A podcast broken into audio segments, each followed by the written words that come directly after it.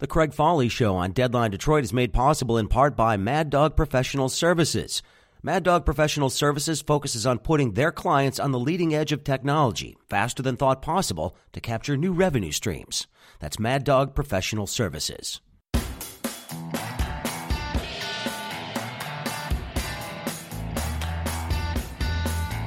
Hey, greetings everyone. Happy Thursday on a chilly, chilly Thursday here in Detroit. This is the Craig Fahle Show on Deadline Detroit. Glad to have you with me.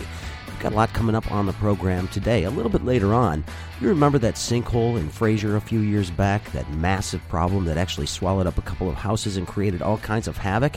Well, a new report was issued yesterday on what was responsible and the phrase tsunami of waste was used to describe the problem. It's pretty accurate. I'll give you my thoughts on that in just a little bit.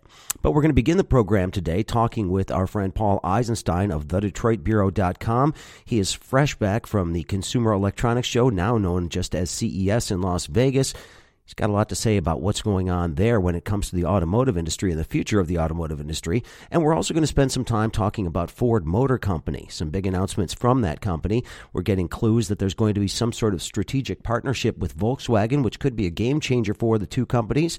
And we'll talk about that. And we'll also talk about the uh, release of their new Ford Explorer, a vehicle that they have a ton, ton riding on as they move forward, trying to attract new people to the brand. So, joining us right now to begin the program is uh, the aforementioned Paul Eisenstein, again, publisher of thedetroitbureau.com, also a contributor to CNBC, among others. Paul, welcome. Pleasure to have you here. Welcome back to Detroit.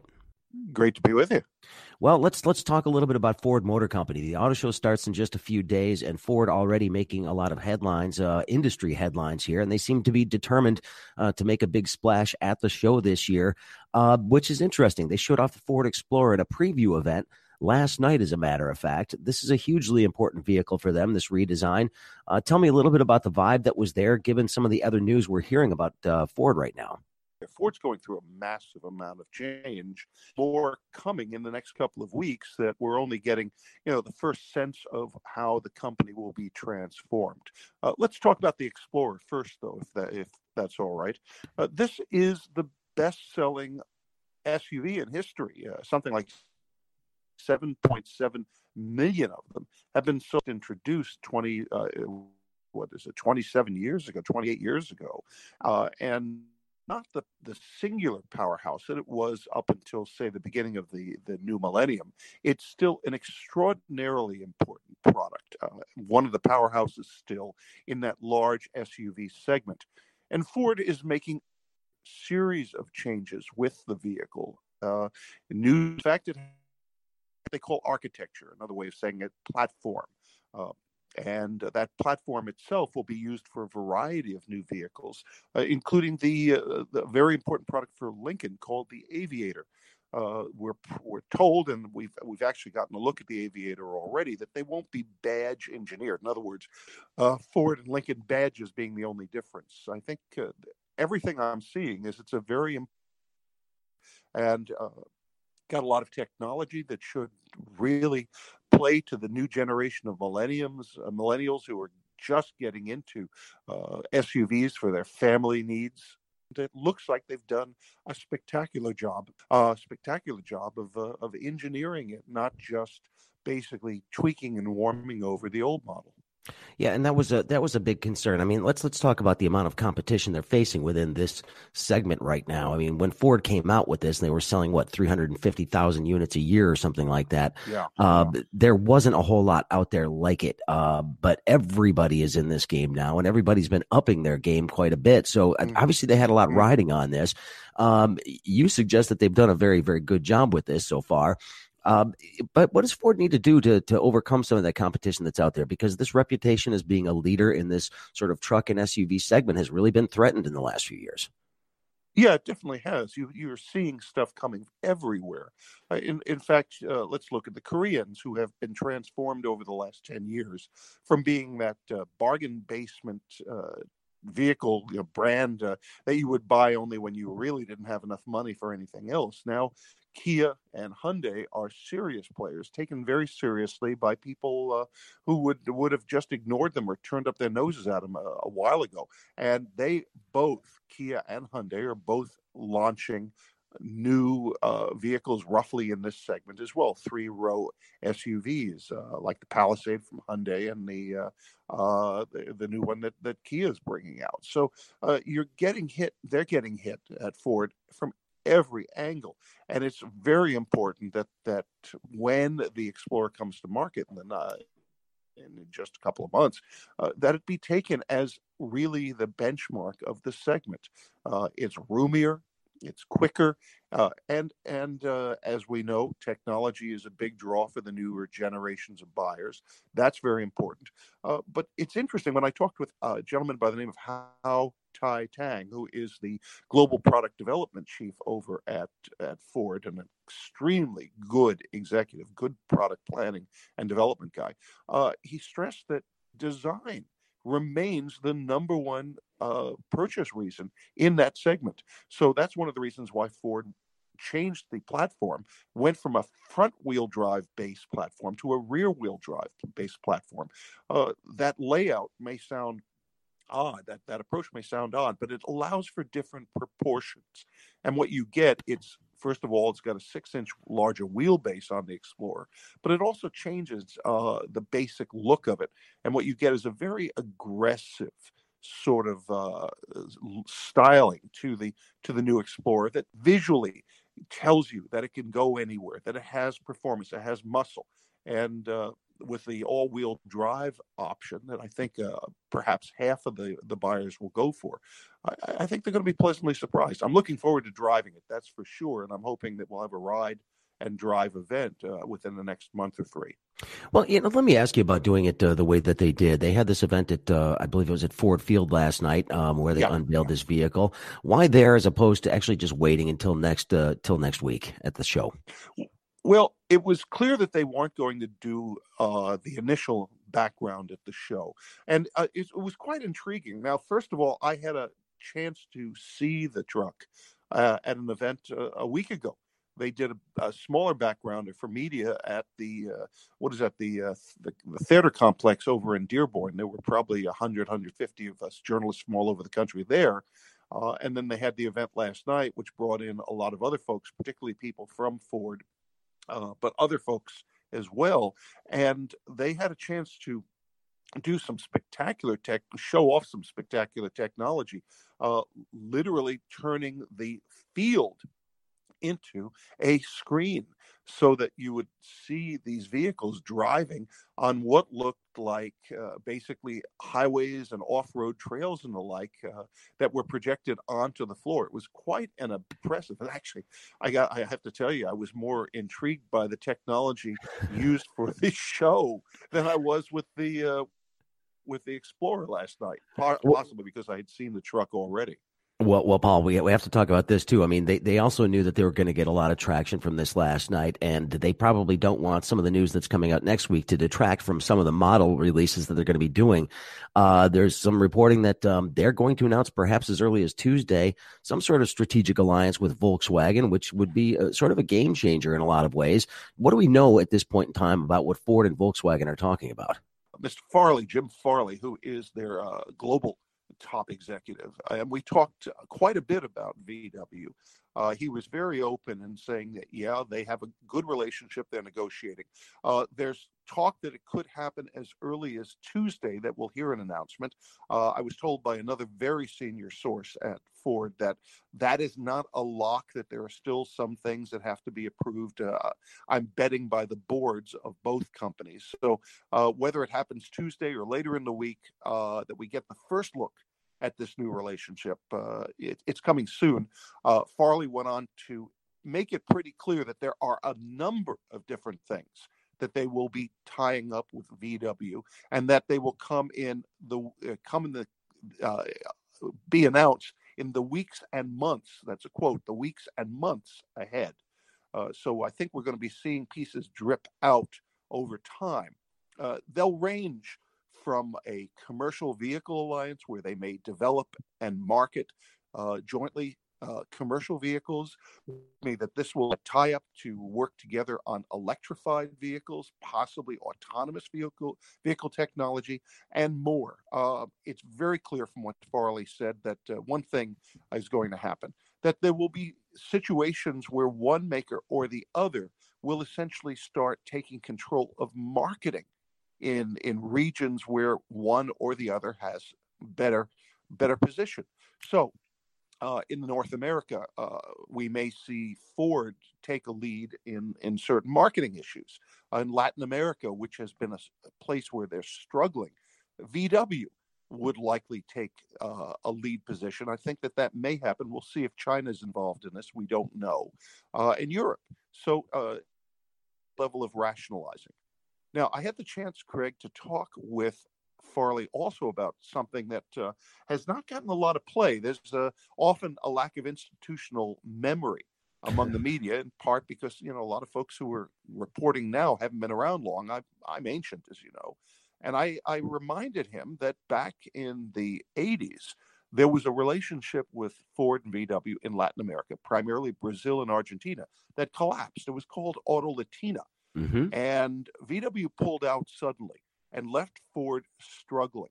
Uh, it's it's a complex story. I won't get into it, but basically, as a result of that breakup of Auto Latina, VW came to dominate Latin America. Ford became and also ran, and it's never fully recovered. Uh, Farley's response was, "You have to protect your brands," but he also said that Ford has a long institutional memory, and uh, what happened down there back then is definitely something that they have considered when negotiating this deal. My guest right now, Paul Eisenstein. Of course, he is the uh, publisher of TheDetroitBureau.com and a contributor to CNBC and a number of other uh, places as well. Uh, of course, we're talking about the Detroit Auto Show, which is getting ready to begin, Ford Motor Company. But, Paul, another huge show that takes place this time of year is the Consumer Electronics Show that uh, just wrapped up in Las Vegas. You were there for that.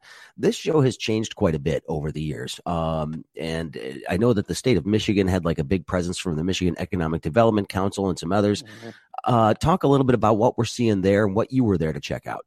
Yeah. Now, first of all, it's interesting that what has been known as a Consumer Electronics Show now refers to it itself as CES, which I think that change reflects the fact that it's not just digital cameras, televisions, uh, audio systems, and the like.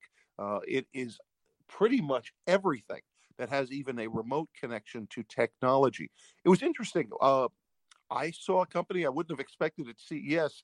Uh, I saw Impossible Foods, a California startup that you may know is selling these incredible uh, meatless burgers. These aren't the bean burgers that you normally get, but are actual. Uh, you wouldn't know that they're not meat if you yeah, ate the Impossible Burger. I think is what they call it, right? Impossible Burger. Yeah, exactly. Which is I love that thing, and they they were there uh, launching their second generation formula. So CES has gotten. Uh, what you find is when you go to the Las Vegas Convention Center, which is where much of the, but not all of the uh, CES is anchored, uh, virtually the entire South Hall is dedicated to automotive and transportation. We saw Bell helicopters there with the Nexus, a huge drone that will handle what about five or ten passengers and will be part of the Uber Elevate uh, flying taxi system, uh, which they hope to get off the ground as early as 2023. So, uh, transportation has become a major part of CES with a big emphasis on automobiles. Uh, what about uh, almost 10 automakers, I believe, were at the show and countless suppliers.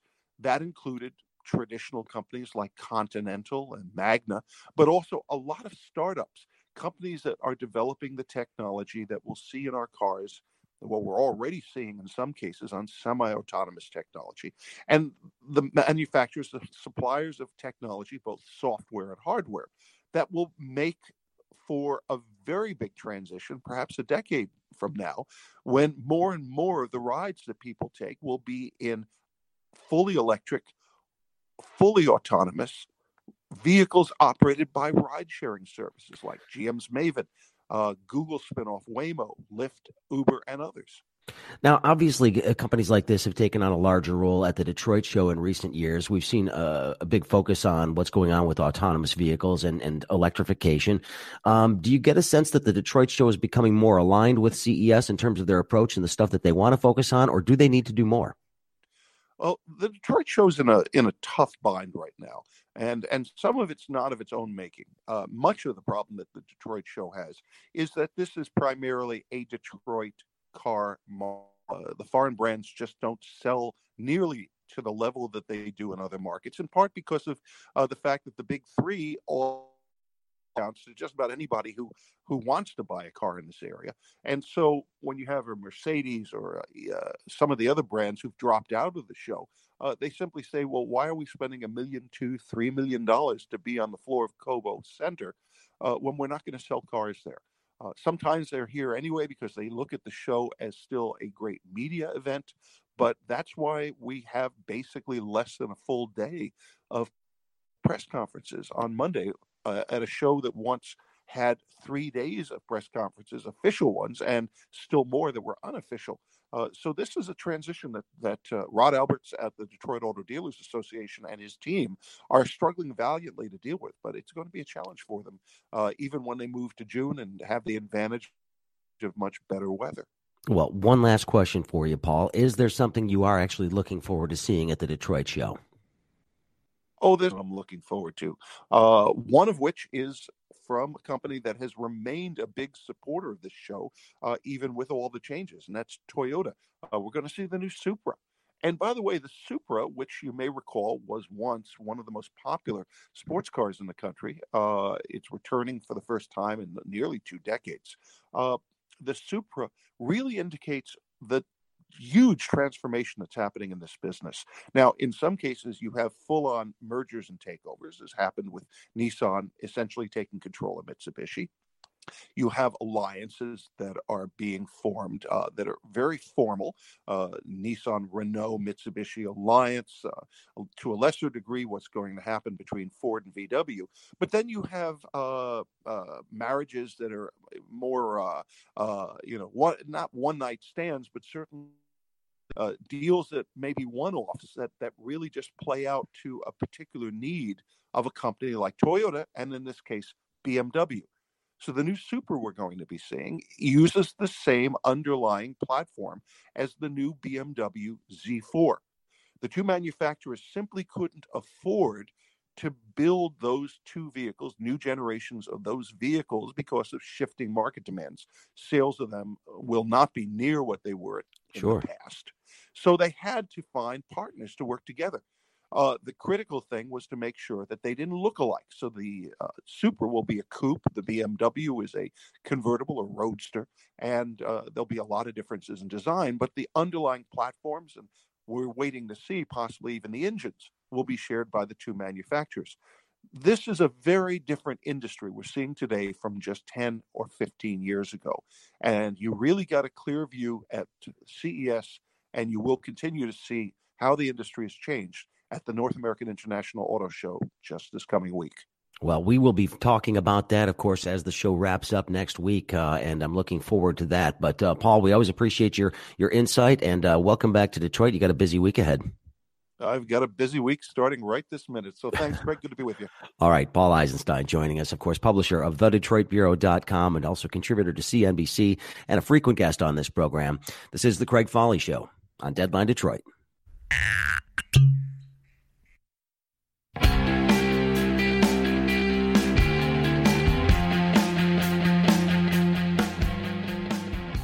The Craig Fahle Show on Deadline Detroit is made possible in part by Mad Dog Professional Services.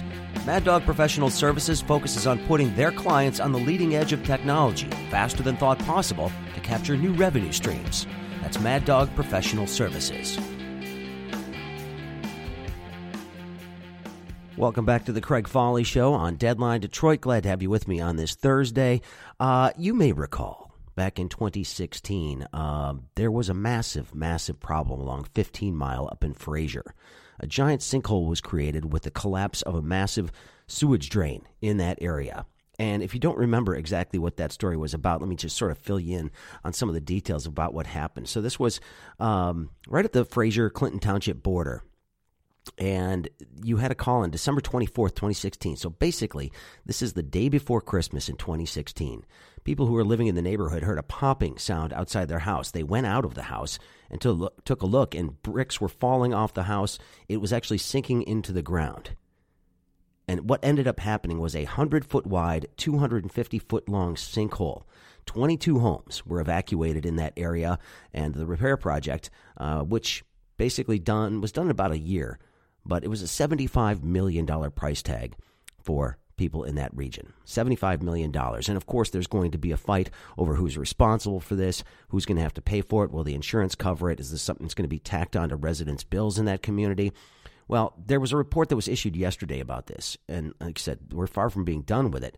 But part of the issue is finding out why it happened in the first place. Now, what we learned yesterday was that it was basically human error that caused this.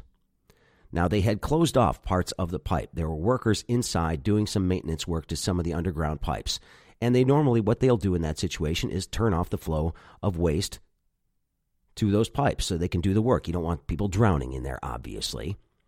But typically, what they will do when they're getting ready to reopen the pipe is gradually, gradually release that water so it doesn't overload the system. Well, what it looks like happened is that they opened it all at once, creating what they called, what Candice Miller, who of course is the drain commissioner in Macomb County, she called it a tsunami of waste, which by itself is a really disgusting sort of thought. But they're supposed to do it gradually, but records show that it was opened all at once. Now, what this did was causing hair, hairline fractures in the pipe. And then, of course, that drew stuff from outside the pipe into it, which created a void of support that eventually collapsed. Now, when it collapsed, that's when we had the real, real problems. And this was an accident. They didn't mean to do it this way, but it was definitely human error. Now, they're filing a claim with their insurance company in Macomb County right now to see whether or not they can reclaim some of the $75 million. I'm not exactly sure what's going to happen there. But $75 million in repairs. And they said that the insurance company should cover this. However, I have a feeling that the insurance companies may indeed fight some of these aspects, especially if indeed there was any sort of negligence involved. They're going to want to take a look at that. And they're going to take a look at their own reports and everything else. So this is far from being done at this point in time. And there's far from a guarantee that they're going to actually get this money. I have a feeling they'll get reimbursed for a lot of it. But think about what was going on $75 million in repairs. That doesn't even include the damage to the houses and the people that were relocated. There's a lot more that's involved there. And so we have an interesting situation. The thing is, they don't have an explanation right now for why protocol was not followed when they opened that sewage gate, allowing that so called tsunami of waste to impact the pipe. And so basically, it slammed up against it, created real weakness in the pipe, which then eventually collapsed, creating a situation which inconvenienced a ton of people and, frankly, cost some people their homes. They had to leave. They were not salvageable at that point in time. So this was a huge problem. And I don't know if you were ever driving through that area while they were doing the repair, but it was a massive, massive undertaking for, you know, what seems like not a whole lot of space. But again, when you had 22 homes that were evacuated as a result of this, $75 million in repairs. And again, there's a lot of other stuff that's involved in this one. But it's a really gross image if you think about what a tsunami of waste and it also highlights what we need to do with our infrastructure in this area. This is a great example of the stuff that we don't see typically, that we don't think about, that is all going to need to be repaired. You cannot keep putting this maintenance off forever. Things like this will happen. So if you think about this, we've got a lot of things that we don't see underground pipes, sewer lines that are all aging. They're aging rapidly. And when they fail, and they fail catastrophically, like in this situation, they impact a whole lot of people. If you take a look at some of the other things that have happened in Macomb County recently, they had the Fatberg. I don't know if you remember that. Basically, just a mass of, of waste and gross things uh, that they basically have to get out of the system, or else it reduces the flow and creates problems. People using flushable wipes, creating mass, massive problems underground that we don't see. But we're talking billions and billions of dollars in infrastructure repairs that are going to need to be done around the country, especially infrastructure on our water system. Out of sight, out of mind, it's not the kind of sexy project that people like to spend tax dollars on, but if we don't do this kind of stuff, these types of things will happen more often. And so some of us were pleased when the president talked about infrastructure week earlier in the year that uh, earlier last year but that hasn't really amounted to much at this point in time at least there's an acknowledgement that we need to do something about this. And maybe we'll come to some sort of a realization at some point that this is something that we're all going to have to pay for. We are going to have to pay for it as we expand further out into the suburbs. We put more stress on the systems, more desire, more need to create new parts of the system. And we already have a storm runoff issue in this area. And we haven't dealt with it effectively yet. But this was just one big example of what's lurking underneath and what sorts of problems we have. And if we keep ignoring stuff, little mistakes like this or mistakes like this are not something the system can always handle. And it leads to very expensive repairs rather than maintenance, which could have prevented this type of problem, or following proper protocol, which could have prevented this problem. So if you think about that, this is something that took two years. They said the initial problem was done in 2014. The initial mistake of, of letting that gate open and let all that stuff in. It took almost two years for it to actually do its, its total damage. But again, out of sight, out of mind. Nobody thought about it until bricks started popping off of people's houses and they started to sink into the ground. We need to know what's going on with our infrastructure and we need to think about what it's going to take to repair it so this stuff doesn't happen in more communities. This isn't something that only happens here. This is a nationwide problem that we have. When we think infrastructure, we tend to think about roads and fixing the damn roads. Well, you know what? We also need to fix the damn sewers. And we need to fix the damn water lines, as we witnessed in Flint. There's a lot of stuff that needs to be done that we're going to have to pay for at some point in time. And until we have a good, robust debate on exactly what the needs are, we're not going to be able to really discuss what it's going to cost all of us. We need to talk about this stuff, and we need to do it soon.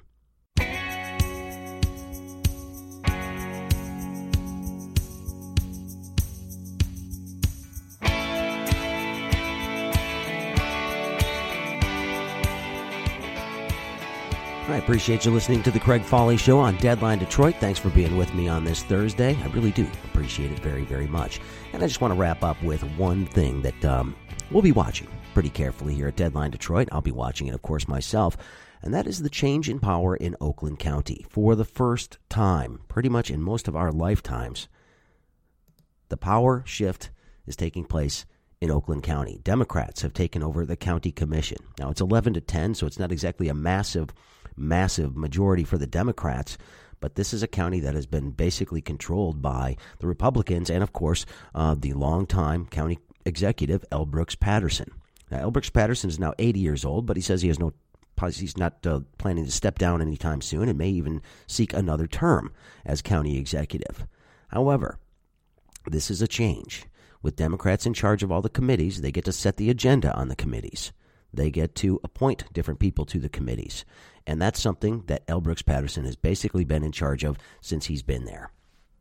Now, it's not going to mean a massive shift in Oakland County, but it certainly is going to mean better representation for people in southern Oakland County where the demographic changes are taking place.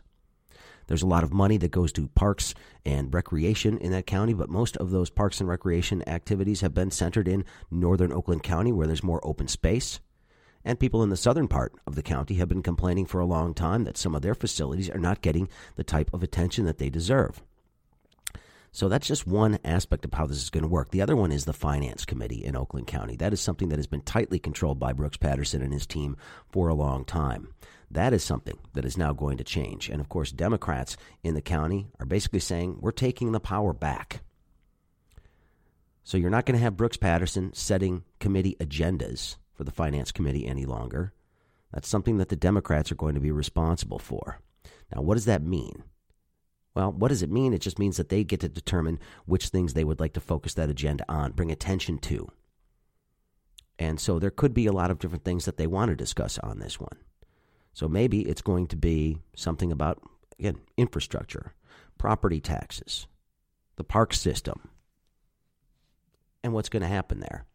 Either way, Oakland County is representative of a huge demographic shift that is taking place in the region that we saw play out in the last elections. In that a number of districts that were pretty beet red for a long time went blue this time around. And that's a changing shift in the population that is taking place in Oakland County. And the county commission is now caught up with that. It actually caught up a few years ago. However, some political changes and some shenanigans in the legislature prevented the Democrats from taking the majority a few years ago. However, that has now changed. So it's going to be interesting to see what happens. I mean, we only have one vote majority for the Democrats, so it's not as if they're going to be able to run wild. But there has been a lot of cooperation over the years between Democrats and Republicans in in uh, Oakland County. There's a number of, of unanimous votes that have taken place on different issues. But the interesting thing is, the veto power that Brooks Patterson has is not as solid as it once was. So it's going to be interesting to see how they determine they want to use this newfound power in Oakland County. But county politics don't get a lot of attention all the time. They're not the sexiest thing. Again, I, I talk about Lansing being important. Well, your local county government is important as well. So watching what they decide to do, how they relate to L. Brooks Patterson, it'll be interesting to see how they decide to do that and, and whether or not they want to be too aggressive. So that's interesting to see.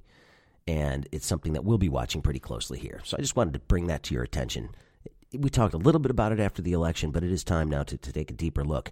Now that they are taking uh, action, they are actually starting to meet now, and we'll see what these agendas start to look like and what issues rise to the top in Oakland County. So, should be fun. Interesting times that we live in. This has been the Craig Fahle Show on Deadline Detroit. I'm glad you're here with me today. Uh, we'll be back tomorrow. Got lots of stuff to talk about. Tomorrow is actually going to be on video. It'll be the Friday Follies. We're going to be live at the Buell Bar, of course. That's where we like to do that. So uh, that's going to be a lot of fun. Just remember, that's just a half an hour of us making fun of the news of the week. And I'll tell you what, we've got plenty of stuff to make fun of this week once again. So don't miss that. That's going to be tomorrow. Thanks for joining me today. I always appreciate you being with me and listening to what I have to say. And again, send me some feedback. Just send an email to thecraigfahle at gmail.com. Don't forget, I'm on social media as well. Uh, you can find me on Twitter. You can find me on Facebook. In fact, look up the Craig Fahle Show on Facebook. There's links to all the different ways that you can get this. And of course, you can always send me comments there, and I will get them and I will read them, and we can start conversations. So that'll be a lot of fun. Okay, anyway, have a great day. Have a great uh, Thursday on this sunny but cold day, and we will talk again tomorrow. Be ready for the Friday Follies. I certainly am. We'll talk soon. Thanks for being here.